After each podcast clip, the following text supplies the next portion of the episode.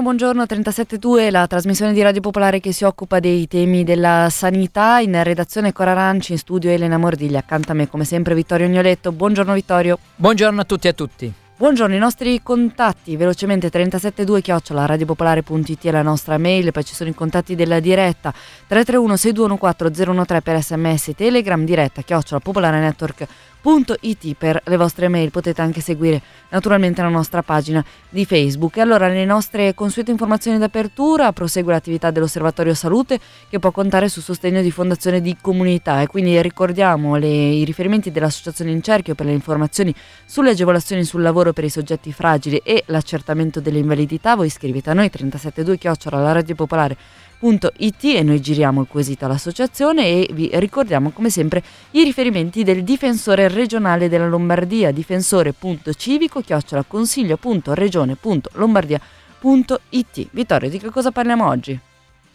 Tanti sono gli argomenti. Proseguiamo il nostro viaggio negli ospedali lombardi tra liste d'attesa e call center quasi inutili. Oggi ci trasferiremo al San Paolo. E poi ci chiediamo, ma che cosa accade quando un ospedale sbaglia una diagnosi? Oppure vai a fare la visita per l'invalidità civile e ascoltiamo come si può venire trattati. Proseguiremo poi parlando di un convegno che doveva svolgersi a Torino e che poi all'improvviso è stato cancellato, un convegno sul Covid. Parleremo anche di una malattia rara, il colangiocarcinoma, come avviene la ricerca. E infine il consueto appuntamento con la rubrica Salute e Ambiente. Oggi parleremo delle ricadute dei cambiamenti climatici sulla salute. Come al solito, le vostre domande, tantissime informazioni e vi ricordo che sulle pagine Facebook di 372 dell'Osservatorio Salute e sulle mie pagine Facebook trovate il post aggiornato su come comportarsi di fronte alle liste d'attesa. Prima di cominciare abbiamo anche da annunciare qualche importante appuntamento, Vittorio.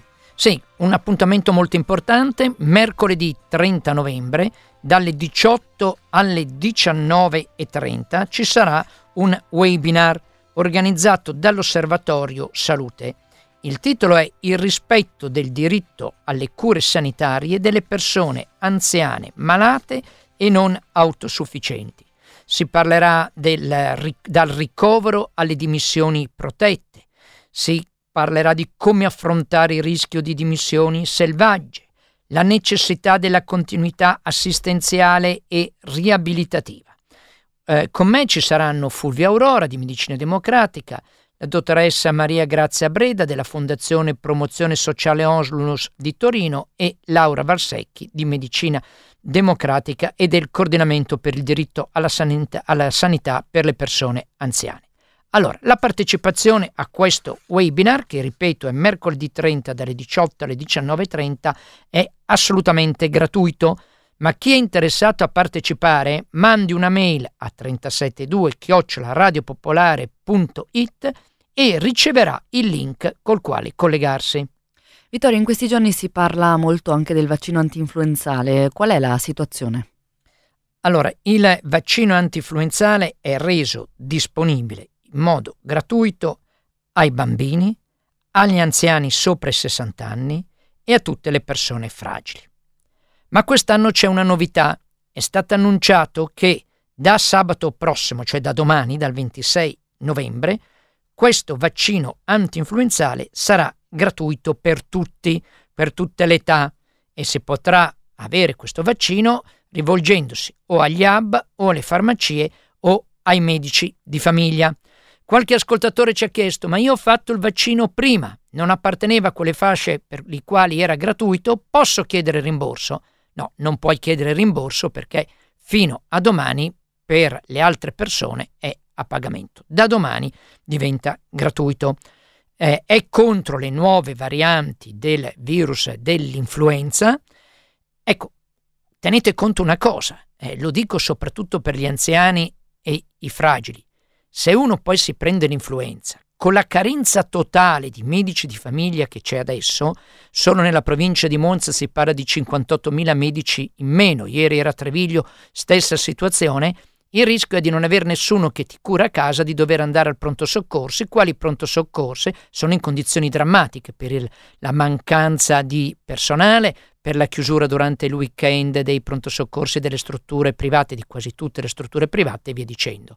Quindi se uno riesce a evitare di fare l'influenza, parlo soprattutto per i soggetti fragili e quindi di doversi recare al pronto soccorso, credo che sia un vantaggio per lui e per tutti. Continuiamo allora il nostro viaggio tra le liste d'attesa e i call center della Lombardia. Oggi parliamo dell'ospedale San Paolo. Ascoltiamo questa testimonianza raccolta dalla nostra Cora Aranci. Buongiorno e benvenuta la nostra ascoltatrice Elisabetta, buongiorno. Buongiorno, buongiorno a voi. Elisabetta, ci hai eh, scritto per raccontarci una vicenda e per denunciare una, eh, una, difficoltà che riguarda sempre la prenotazione di una visita oculistica. Ci puoi raccontare che cosa è successo? Sì, certo. Io avevo fatto nel marzo 22 di quest'anno eh, una visita all'ospedale San Paolo, una prima visita, io ho 70 anni di verifica del, della vista. Eh, mi è stata riscontrata una possibile, un inizio di mh, mm, cataratta, okay. quindi visita di controllo tra un anno, salvo problemi che dovessero venire fuori prima. In eh, settembre ho fatto l'impegnativa e ho cominciato a portarmi avanti per una prenotazione a marzo all'800 638 638 mi dicono che non ci sono agende disponibili sul San Paolo, solo sul San Carlo. Allora dico no, eh, voglio il San Paolo, telefono allora al centralino del San Paolo, una centri- centralinista molto veloce, tassativa, eccetera, mi dice nessuna possibilità di avere un appuntamento al San Paolo per telefono, deve venire qua di persona. Dico vengo volentieri di persona, ma ho 70 anni, abito dall'altra parte della città, mi dica almeno se avete già le agende, inutile venga per niente. Signore, sono risposte che io non posso dare e non posso passarle nessunissimo numero che le può dare queste risposte. Allora, al 27 di settembre scrivo all'URP raccontando la cosa e chiedo eh, quali sono le disponibilità, se non c'è eh, se almeno venendo di persona sono sicura di poter prendere l'appuntamento. Dopo un sollecito mi rispondono il 5 ottobre dicendo che il CUP ha dato informazione che sono disponibili le agende al numero 800 eh, 638 638. Elisabetta, questo il, numero è il numero regionale, giusto? Il numero regionale, il, il numero verde, sì esatto. certo, il numero verde regionale. Il 5 ottobre stesso telefono al, a questo numero all'800 regionale, eh, mi dicono impossibile accedere al, alle agende del San, Paolo, del San Paolo.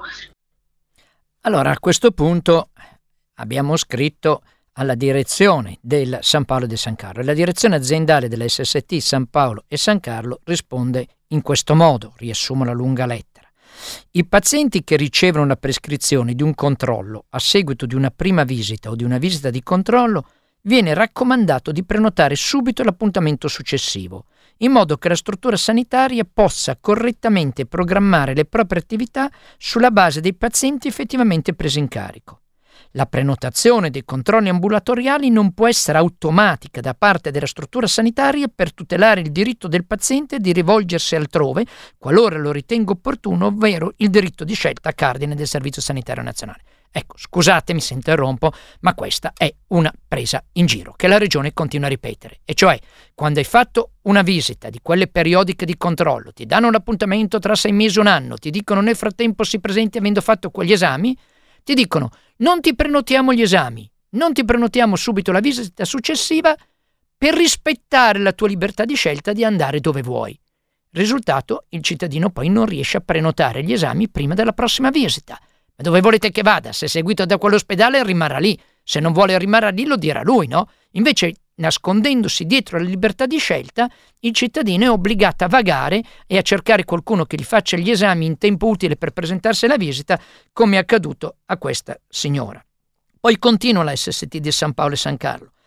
Nel caso in cui il call center regionale non trovasse disponibilità nei tempi necessari all'utente, l'operatore telefonico può provvedere ad inserire la richiesta in una lista di galleggiamento ove la SST di prossimità territoriale gestiranno in back office la richiesta e contatteranno l'utente. Cioè, adesso siamo alla lista di galleggiamento. Uno galleggia in attesa che venga chiamato. Mi sembra che stiamo andando verso proprio una situazione molto molto complessa.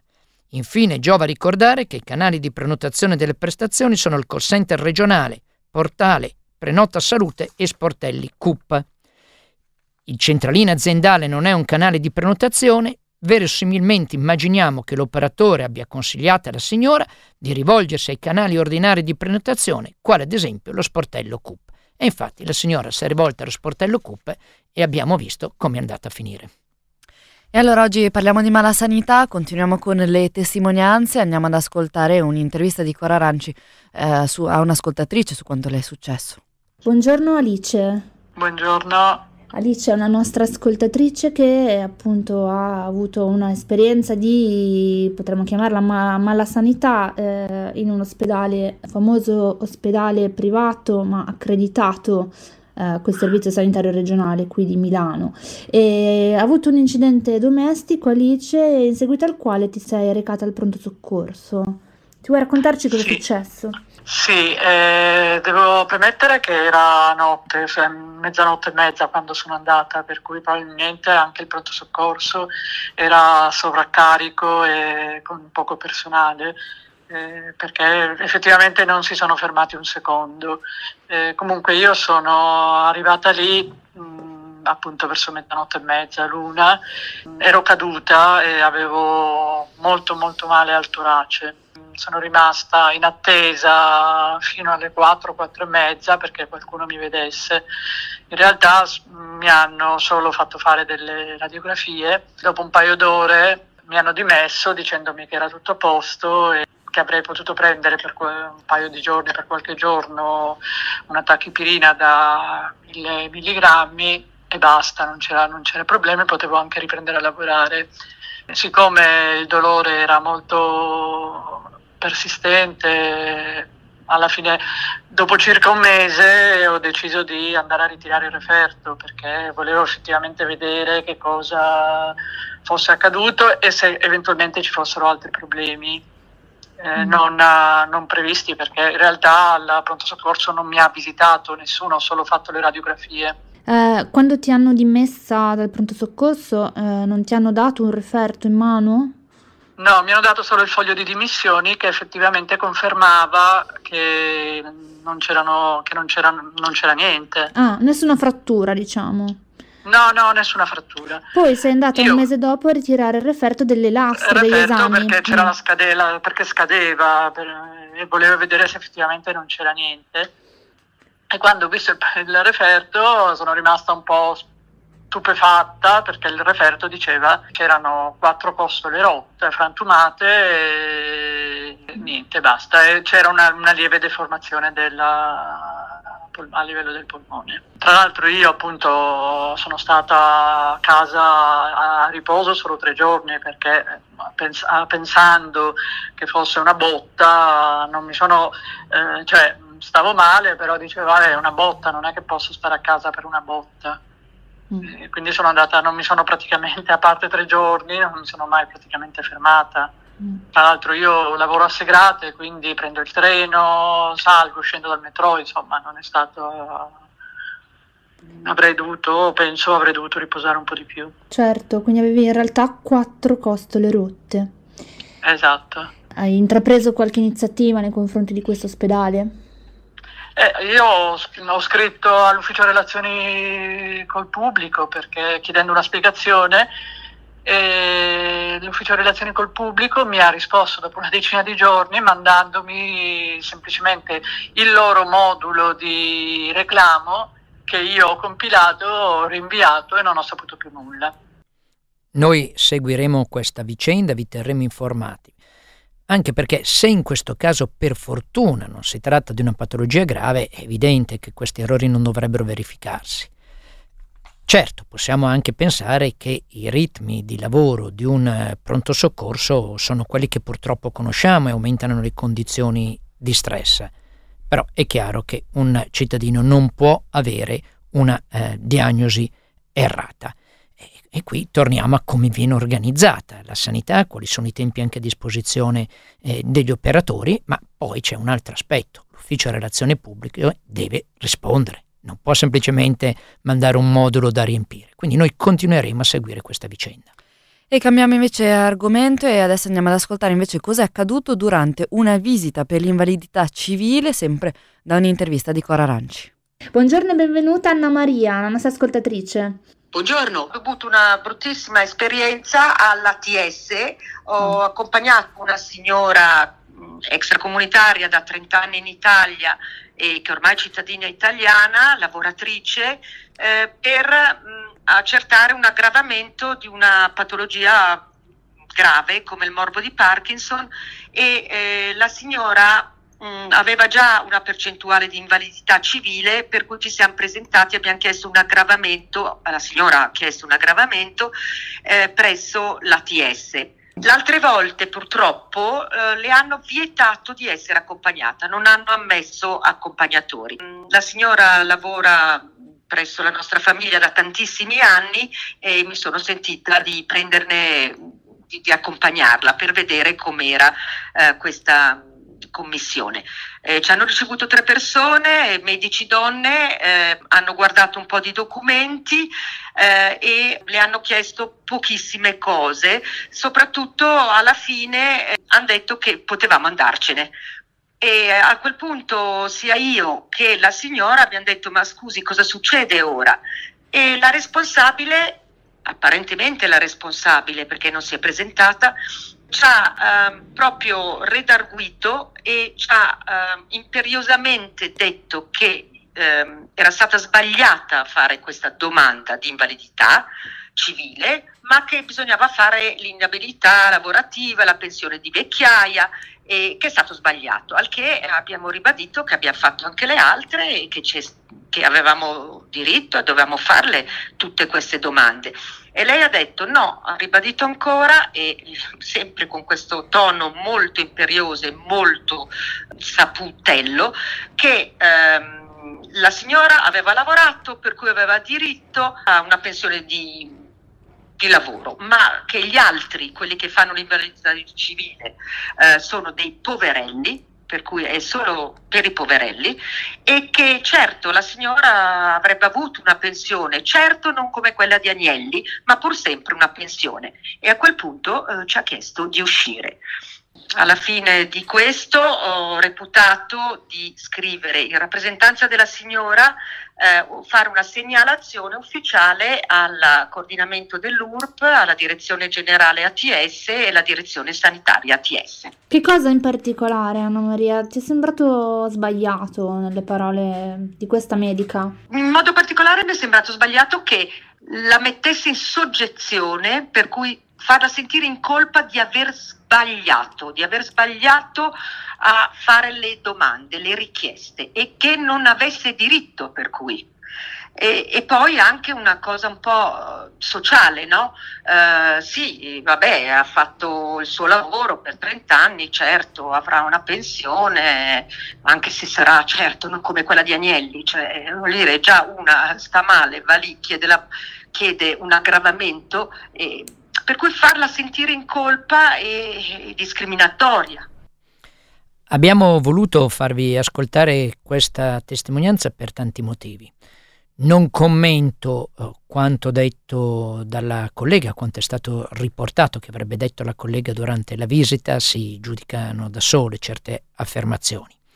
Eh, vorrei però precisare due cose come informazione per chi eh, ci ascolta un eh, lavoratore che ha una disabilità può presentare, può presentare contemporaneamente la domanda per l'inabilità assoluta e per l'invalidità lavorativa, che sono, appartengono a un settore, e contemporaneamente la domanda per l'invalidità civile.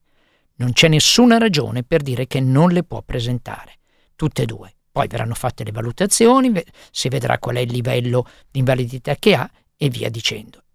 Altro passaggio. La domanda per l'invalidità civile riguarda tutti i cittadini la possono fare, non i poverelli. Tutti i cittadini. Poi se uno ha una percentuale tra 75 e il 100%, potrà ricevere un assegno o una pensione e quella poi dipende da quanto uno guadagna. Mentre invece l'accompagnamento lo prende chiunque senza nessuna questione di tetto economico. Ecco, per cui queste sono informazioni su cui abbiamo insistito fin dalla nascita di 372. Diamo il benvenuto alla nostra prossima ospite, grazie anche per l'attesa, è Sara Gandini, epidemiologa, esperta di biostatistica, docente alla Statale di Milano, tra l'altro una delle top scientists, che, cioè il 2% dei più autorevoli scienziati e delle più autorevoli scienziate del mondo, secondo la Stanford University. Buongiorno, benvenuta. Buongiorno, buongiorno, grazie per avermi invitata. Grazie di essere qua con noi, come faccio con tutti i colleghi, ci diamo del tu. Allora, cosa è accaduto? Tu stavi organizzando un convegno importante a Torino che si chiama Policovid 22. Che convegno era e che cos'è accaduto? Allora sì, io sono nel comitato scientifico e eh, è accaduto che il Politecnico di Torino ha revocato il patrocinio al congresso Policovid-22 che avrebbe appunto, appunto, dovuto svolgersi presso l'Ateneo dal 21 al 25 di novembre. Ed è un convegno importante perché si tratta del primo convegno in ambito scientifico che voleva tracciare un bilancio anche multisettoriale della pandemia e, e quindi volto proprio a favorire un'occasione di confronto costruttivo su come è stata affrontata questa crisi, mettendo a confronto sguardi differenti.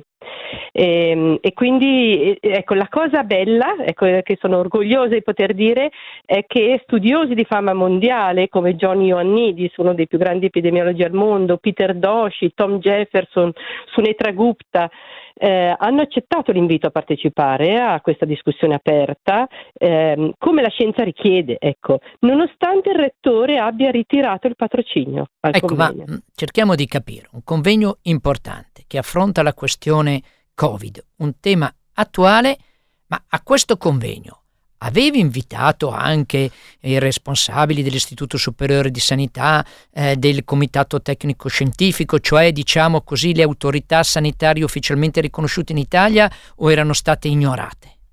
No, non solo sono, eh, sono, stati invitati, ma erano proprio coinvolti all'interno del comitato scientifico, erano parte del comitato scientifico, avevano accettato di, di far parte del comitato scientifico. E la rinuncia a, a partecipare è avvenuta a due settimane dallo svolgimento quindi è proprio a ridosso e con la motivazione che il convegno avrebbe dato spazio a punti di vista diversi sulla pandemia, alcuni relatori secondo loro non sarebbero stati all'altezza ecco, del, del, congresso e, e quindi mettendo in grande difficoltà tutti quanti. Io stessa, che appunto faccio parte del comitato scientifico, a quel punto mi sono dovuta mettere in gioco e preparare un'ulteriore eh, presentazione per parlare non solo dei, delle pubblicazioni scientifiche che ho fatto riguardo ai rischi delle scuole, ma anche a spiegare perché ritengo i vaccini uno strumento utile, sempre basandomi ovviamente sulla, sull'evidence based medicine e quindi è ovvio che ecco, mm, noi abbiamo cercato di portare senso critico eh, perché il senso critico è fondamentale in ambito scientifico, la scienza non può essere ridotta a dogma e pensiero unico e quindi anche parlando delle, delle come dire, ciò che a mio parere era andato storto sulla strategia vaccinale, come poteva essere migliorata la gestione della pandemia, che, ma il senso critico è fondamentale per ragionare insieme, anche per capire in futuro come riuscire a portare altre soluzioni migliori, no? cosa non ha funzionato e come affrontare in futuro la, la, la gestione eh, di problemi simili che potrebbero capitare. Ecco. È esattamente eh. quello che eh, ha fatto e che stiamo facendo durante la pandemia con 37.2, dare l'informazione, ascoltare dei punti di vista critici, alcune volte criticare noi stessi delle decisioni che sono state assunte e lavorare perché se un domani dovessimo ritrovarci nella stessa situazione ci sia una risposta differente. Ma esatto. allora che cosa ha dato noia? Cioè l'impressione ascoltandoti è che le istituzioni, perché le decisioni sono state prese, se ho capito bene, dai rappresentanti del Comitato Tecnico Scientifico dell'Istituto Superiore di Sanità e poi l'università ne ha preso atto e si è adeguata. Allora, cosa ha dato fastidio? Che si possa discutere in modo critico su alcune scelte che sono state fatte, eh, perché non era un convegno tra virgolette Novax, a parte che comunque va discusso con tutti in ambito scientifico, no? Giusto? Esatto. Perché insomma ti conosco, so cosa scrivi, conosco altri che hai citato, allora è un po' come dire che in questa fase politica eh, le scelte non devono essere messe in discussione, forse anche perché si creano contraddizioni allo stesso esecutivo, allo stesso governo che è in carica oggi, che poi su quello ha un dibattito al suo interno. Può essere questo? Che ragione hai, ti sei fatta tu di quanto è accaduto? Sì, io, io ritengo ecco, che mh, mm, dire, non è stato facile capire come gestire eh, la pandemia fin dall'inizio, probabilmente molte scelte sono state fatte anche in modo veloce, questo dire, anche dire, è comprensibile. Ecco. Eh, io penso che però come in tanti altri paesi si sta anche analizzando, appunto, portando a, a, facendo emergere anche eh, delle scelte che potevano essere state fatte in modo differente eh, e magari in modo più efficace bisognerebbe farlo con un po' più di onestà ed è difficile farlo. Il problema è che, mh, come dire, anche quello che è successo anche durante, durante il convegno, in effetti che ehm, a volte le discussioni sono anche animate proprio perché la gente è anche molto arrabbiata e alcune scelte hanno creato scontro sociale e, e il fatto che le istituzioni si sottraggano allo scambio fa sì che le, poi le posizioni si radicalizzino e questo non aiuta nessuno. Certo.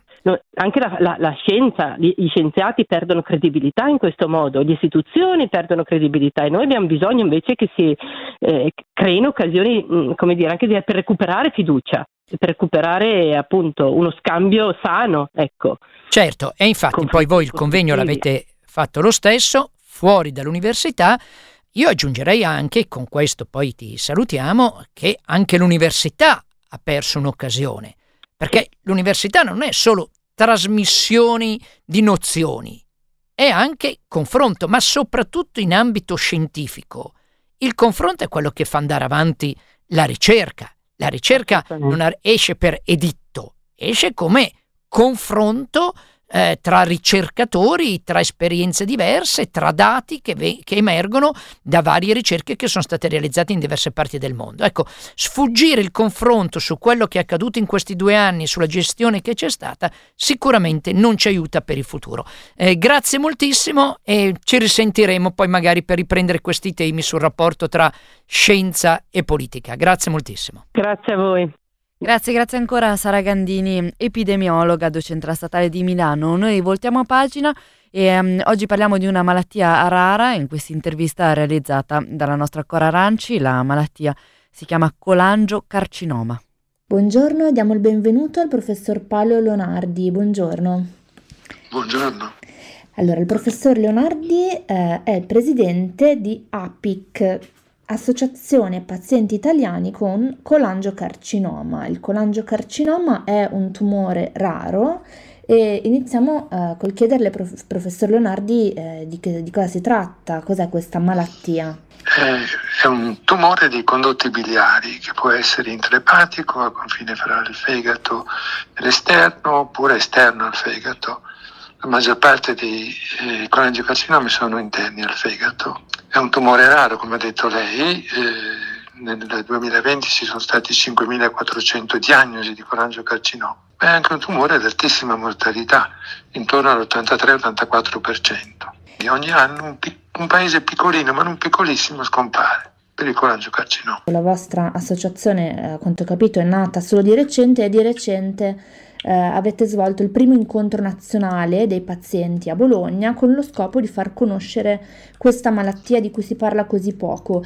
Qual è stato l'obiettivo quindi di questo primo incontro e perché è importante che esista un'associazione dei pazienti su una malattia rara come questa? Noi siamo nati nel 19 e poi c'è, il, c'è stata la pandemia e, e quindi questo è il primo incontro tre anni dopo la nostra nascita. Noi volevamo cercare di far vedere diciamo, la prospettiva del paziente su questo tipo di patologia e eh, c'ha eh, alcuni momenti diciamo, cruciali, cioè eh, il momento in cui uno riceve la diagnosi eh, e poi scoprire che è un tumore raro e quindi cosa fare visto che è un tumore raro. Noi normalmente cerchiamo di indirizzare le persone che ci contattano verso i centri specializzati, perché è un tumore che se è curato male all'inizio potrebbe essere eh, non risolvibile successivamente, quindi con un esito fatale sicuro. L'associazione pazienti non soltanto la nostra, ma tutte le associazioni pazienti, servono per diciamo, di eh, spingere eh, sia eh, il complesso dei medici, che normalmente è molto collaborativo, sia l'aspetto diciamo, politico del sistema sanitario nazionale per intervenire opportunamente nel, nel modo migliore possibile. Qui ci sono dei temi importanti per noi. I temi importanti sono eh, la profilazione molecolare del paziente, che non è ancora a carico del sistema sanitario nazionale in maniera sistematica, che essere, va fatta diciamo, all'inizio della malattia, perché non serve subito, ma può servire a un certo punto e se dopo ci sono quattro mesi di ritardo nell'avere la profilazione, eh, uno appunto di nuovo non ha più speranza. La profilazione molecolare è importante, è importante perché eh, è legata alle nuove terapie che ci sono. Le nuove terapie che ci sono non garantiscono uh, la sopravvivenza, tutt'altro, però hanno due aspetti molto importanti. Il primo è che eh, fanno stare meglio, cioè una vita migliore. Il secondo è che possono ridurre il tumore e portarla alla operabilità. Sostanzialmente il 99% delle persone che sopravvivono, forse ancora di più, sono persone che sono state operate. Questo tumore, la via chirurgica è ancora la via d'uscita. I nuovi farmaci a bersaglio molecolare sono quelli che possono portare alcuni a, a, all'operabilità e comunque vita migliore e una speranza di vita che può essere dall'1,1 eh, in più fino al, al doppio eh, di speranza di vita in più. E ogni giorno, ogni mese, ogni anno sono importanti per ciascuno di noi per vivere. No? Mm, vivere un anno in più non è poco. E qual è il, il problema alla, che, che, riguarda l'accesso a queste cure, eh, a questi farmaci molecolari? Lì, I problemi eh, sono due. Uno eh, è stato appena riconosciuto il Pegatinib, quindi questo viene concesso normalmente ai pazienti quando lo richiedono. Ogni, ogni malattia tumorale si sviluppa diversamente, cioè ci sono delle mutazioni delle cellule che possono essere diverse per la stessa patologia da persona a persona. I farmaci a bersaglio molecolare coprono ciascuno una mutazione. Quella che adesso è coperta da questo farmaco è una cosa tra il 20 e il 25%. Gli altri farmaci non sono ancora ammessi, l'ivosidenib è una cosa che va di nuovo per circa il 20% dei possibili pazienti e poi ce ne sono altri. Ora, ci sono dei notevoli problemi politici e immagino anche economici dietro queste cose, perché sono farmaci costosi. Normalmente costano circa 13.000 euro al mese, che non è assolutamente poco. Eh, però contemporaneamente l'idea che semplicemente il riconoscimento e l'ammissibilità, l'EMA, che è la prima agenzia, quella europea, che decide sui farmaci, per l'Ivosidenib, eh, che ha avuto la domanda a marzo di quest'anno, risponderà a primavera del 2023, quindi un anno in più. Poi l'AIFA interverrà per ammetterlo in Italia e per trattare con le case farmaceutiche il prezzo, con la casa farmaceutica in questo caso il prezzo di questo specifico farmaco. L'AIFA ci impiega da due a tre anni almeno per chiudere questa pratica, cioè in totale diciamo tre anni, quattro anni, un po' di più. E quante persone che hanno il colangiocarcinoma eh, muoiono in questi quattro anni perché non hanno avuto la medicina che serviva a loro. Quindi immagino che una delle vostre richieste è quella di velocizzare i tempi di approvazione. Di approvarla eh, e di velocizzare i tempi di approvazione, esattamente. Mm-hmm. esattamente. Noi vorremmo ideal, idealmente, ma un po' più che idealmente, praticamente che Ogni volta che la Commissione del farmaco si riunisce ci fosse un'associazione dei pazienti rilevante ai medicamenti che si discutono, perché eh, le associazioni dei pazienti sono, un, una organizzazione, sono organizzazioni che ci tengono moltissimo, che sono molto attente, che sono ben informate e che in questo caso vogliono giocare anche un ruolo politico in relazione ai pazienti eh, della patologia di cui sono associazione. Ultima cosa, chi volesse contattare la vostra associazione perché magari appunto eh, si ritrova eh, o vive questa esperienza, come può fare? Noi abbiamo un sito che si chiama apicinfo.it, va sul sito, può, leggere il nostro indirizzo email, ci scrive e normalmente noi rispondiamo tra 5 minuti dopo al massimo un giorno dopo. Perfetto, Grazie ancora e buona giornata. Grazie a lei, buona giornata.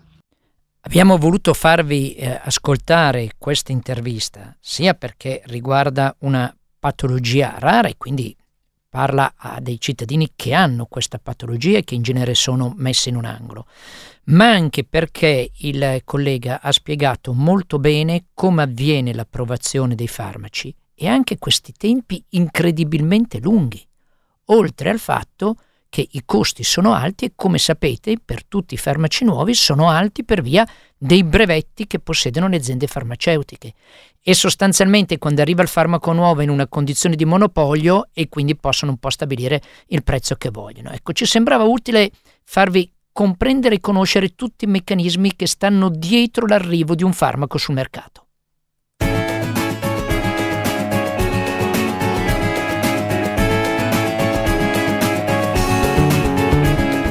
E questa è la sigla che introduce la nostra rubrica ambiente. Oggi parleremo dell'impatto dei cambiamenti climatici sulla salute, un argomento molto interessante. Fate attenzione perché crediamo che scopri, potreste scoprire delle cose che vi meraviglieranno. L'intervista realizzata dalla nostra Cora Aranci. Buongiorno e benvenuta alla dottoressa Simonetta Pagliani. Buongiorno. Medico e scrive e collabora col portale di divulgazione scientifica Scienza in Rete, un progetto di Zadig e del gruppo 2003 per la ricerca scientifica e di recente la dottoressa Pagliani appunto si è occupata di Salute e cambiamenti climatici.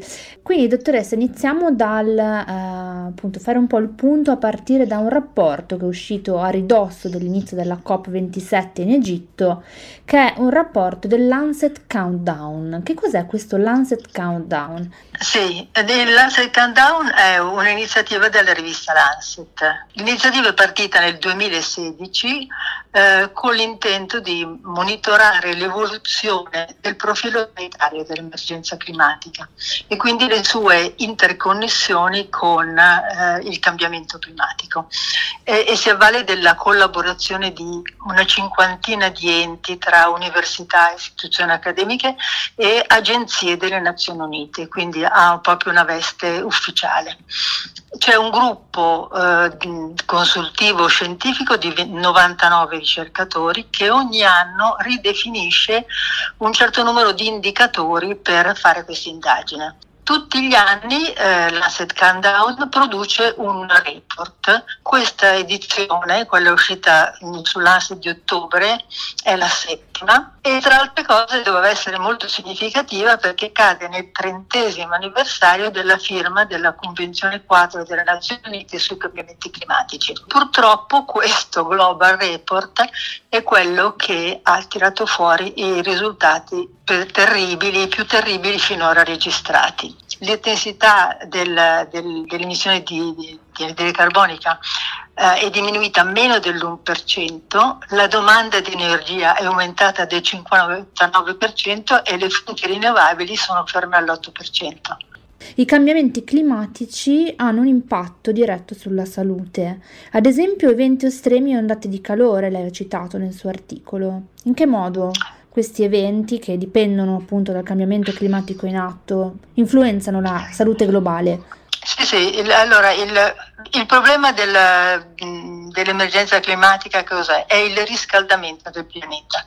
Quindi il riscaldamento del pianeta già per conto suo implica danni alla salute perché eh, in, non tanto alle nostre latitudini ma a latitudini dove il caldo già si sentiva normalmente, il caldo eccessivo naturalmente crea disidratazione, impedisce l'attività fisica e fa mettere in atto dei sistemi di raffreddamento che non riescono mai a essere abbastanza efficienti per cui ne risentono il rene, il cuore, il cervello quindi le inondazioni, la siccità, soprattutto inondazioni e incendi, che sono le cose che hanno creato più vittime eh, che sono causati dal cambiamento climatico e che poi tendono anche ad alimentare il cambiamento climatico. Per esempio, le emissioni di carbonio causate dagli incendi dell'America del Nord del settembre 2020 hanno sprigionato circa 30 megatonnellate di carbonio e gli incendi boschivi dell'Australia dell'anno successivo hanno messo in circolazione il 0,2% delle emissioni globali di gas serra di quell'anno. Poi sono, c'è il grossissimo problema delle malattie infettive, cioè le malattie infettive, il, l'emergenza climatica li, e ha fatte aumentare moltissimo, soprattutto le malattie zoonotiche. Cioè, per esempio l'aumento di temperatura e l'intromissione nel, nel, nelle foci dei fiumi delle acque salmastre ha fatto crescere i vibrioni colerici, i vibrioni non colerici. Il fatto che i tempi eh, caldi aumentino ha fatto sì che eh, aumenti il, la quota di riproduzione delle zanzare e anche i mesi in cui restano attive quindi in grado di pungere sia l'anofele, che riguarda la malaria, sia l'Edes albopictus oppure l'Edes aegypti, che sono quelli che danno chikungunya, ma che soprattutto che danno la dengue, che è una malattia che per noi è un nome, diciamo così, esotico, ma che riguarda il 50% della popolazione mondiale. Il 50% della popolazione mondiale vive in zone in cui la dengue è endemica e eh, naturalmente in un periodo in cui i sistemi sanitari sono anche diciamo, stati messi alla corda dalla, dalla, pandemia, una malattia infettiva zoonotica che è diventata così importante e così pervasiva crea moltissimi problemi eh, sanitari. L'aumento della temperatura delle acque eh, in, impedisce anche l'ossigenazione delle acque stesse, quindi una diminuzione della, della flora e della fauna sommersa, quindi una carenza eh, anche del, a livello della pesca, a livello della, dell'alimentazione che proviene dal mare.